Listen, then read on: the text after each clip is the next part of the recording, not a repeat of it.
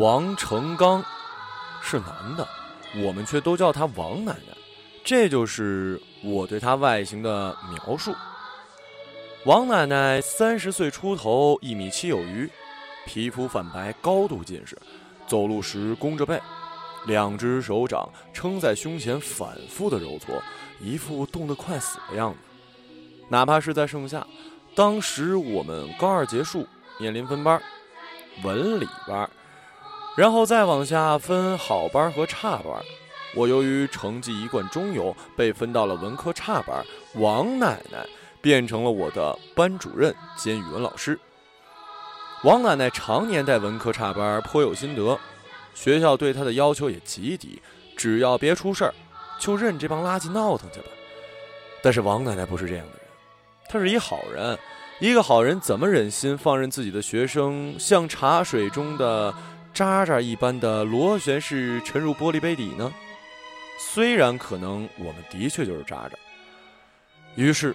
奶奶开始管教我们，希望我们学好一点，哪怕考不上大学，不能成为一个对社会有贡献的人，但起码不能成为一个对人类有害的人吗？他每天六点半就把大家拉到教室早读，晚上十点还不放我们下晚自习。他或许并不渴望得到大家的感激和尊敬，只求无愧于自己那份好心肠。这样的教育方式当然让人痛苦。大家不仅毫不感恩，反而在背后对他极尽挖苦，厌恶透顶。我并不讨厌他，即使在高考前一星期把我赶出了教室。嗯，当时我趴在桌上睡觉，上课时间，他改不掉他那喜欢巡视的屌毛病，不顾客人老师的面子，径直闯入教室，把我拖出去。在走廊上，我让他明确了，他教的无非就是一垃圾班。他再认真，不过是一个管理垃圾场的清理工，而他，也让我明确了下，接下来的一个星期，我将在自己家里迎接高考，因为他觉得，正是我这样的垃圾存在，才会让一条原本纯净流淌的河流受到污染。我不讨厌他的原因是，我是在现在的年纪来看待这件事情的。王奶奶表扬过我的作文写的还可以，大体内容是几乎没用什么重复的词语。当时听到这话，对我这么一虚荣心很强的人是多么的欢欣鼓舞。可是后来一想，这他妈不是耍我吗？按这样的逻辑，编新华字典的那帮屌人不是可以称为文学巨匠了？简直瞎搞！由此可见，他这语文老师当的有多么的精明。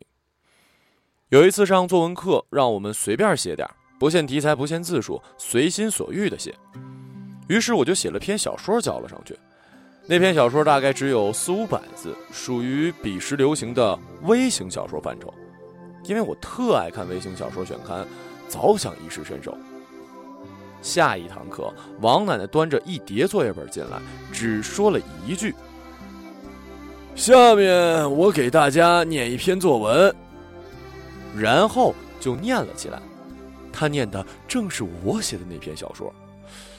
我突然紧张死了，而且不知道为什么，这篇在我写时感觉还不错的微型小说，通过王奶奶的嘴里念出来，我觉得写的糟糕极了，颜面全无。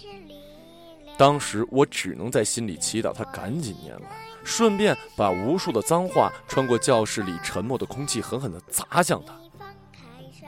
终于。他合上作业本，这是我们班的一个同学写的，我觉得他写的很好，可以去参加微型小说大赛。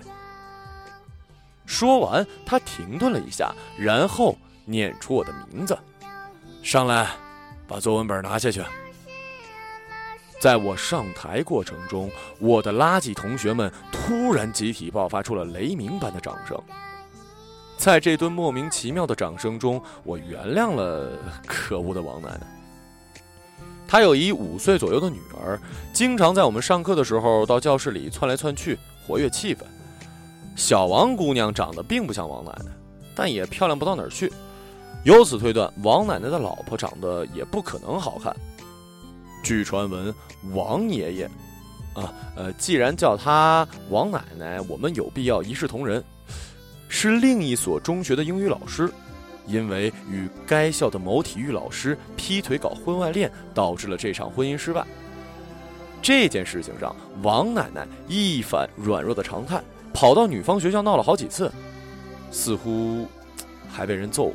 （括号有次上课的时候呢，左脸比右脸明显要大很多。）（括号 B） 终究通过自己的努力获取了一些胜利，比如。女儿的抚养权。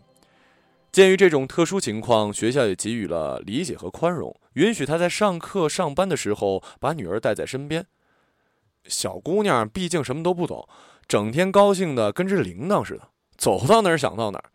她发短信，干瘪、瘦弱、好动，像个假小子，与王奶奶完全是两种气质。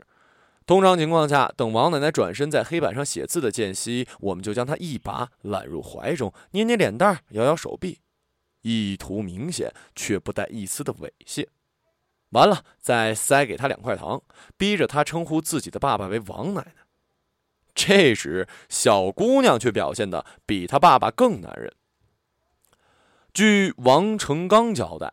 他对文学的热爱是彻头彻尾的，而这种彻头彻尾表现在他不停的写作和不停的投稿上。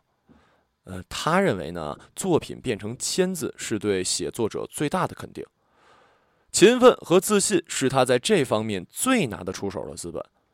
那个时候，网络文学还不像这么发达，我们自然也没有渠道和平台去观看他的作品。有几次，我们试图了解他是否真的有作品发表或出版。他都含糊其辞，这种态度至今仍让我们不能释怀。有一堂课，不知道是什么事儿触动了他脆弱敏感的神经，也不讲课了，从教案里抽出了几张纸，然后开始给我们念了起来。那是一个文学青年略带伤感的青春校园故事。故事的主人公来自农村，考上大学后意外的接触到了文学。而且强调是西方经典文学，从此一发不可收拾，疯狂地爱上了写作。在这过程中，他又爱上了学校文学社里一个同样热爱文学的女生。他形容道：“这个女生安静、纯美、善良，简直就像是从童话书里走出来一般。”这样一个姑娘，深深地把他迷住了。可惜的是，有些自卑的他始终无法鼓起勇气向她表白，只是默默地为她写诗、写散文，享受暗恋的残忍与甜蜜。故事的结尾非常残酷，在临近毕业的一天上午，天气好的恐怖，这个被主人公誉为“朝霞”的女生从教学楼的阳台上跳了下去，在水泥地上开了一朵红花。把一个路过的女教师吓出了精神病，王奶奶带着有些哭腔的嗓音念道：“就在这一刻，我才清楚的意识到，青春结束了，社会像所有监狱的监狱长一样，面带微笑的向我们张开了空虚的怀抱。”老实说，这故事写的烂俗透了。但我们从王奶奶的情感和语气中，似乎感受到她可能是件真实的事情，而且没准儿她本人就是故事的主人公原型。这一发现让班级上许多人流下眼泪，先是女生，后来是男生，接下来大家终于哭成一片，也不知道是为王奶奶而哭，还是为自己。哭声在相互的渲染中越来越大，惊动了教务处。教导主任及时赶来制止了这一切，然后把满脸悲伤欲绝的王奶奶带离了教室。毕业后，我只在街的那一边见过她一次。我没喊她，是的，因为前一晚我和朋友唱 KTV 弄坏了嗓子，实在喊不出来了。她肯定没看见我，因为她深度近视，而且没戴眼镜。我也近视，同样没戴眼镜，却真真切切的看见了她。这是何故？他依然驼着背，勾着腰，把自己埋在秋风里，像一只即将死去的骡子。尽管那时我才毕业两年，而毕业前，他才三十二岁。就是这么一个人，我为什么会想给他写点东西？啊，是这样的，昨天在书店看到一本名为《枯萎》的长篇小说，作者的署名就是王成刚，心里一阵激动啊。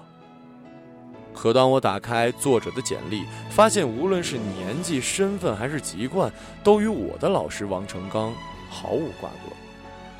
这个发现顿时让我松了口气。王成刚，王奶奶。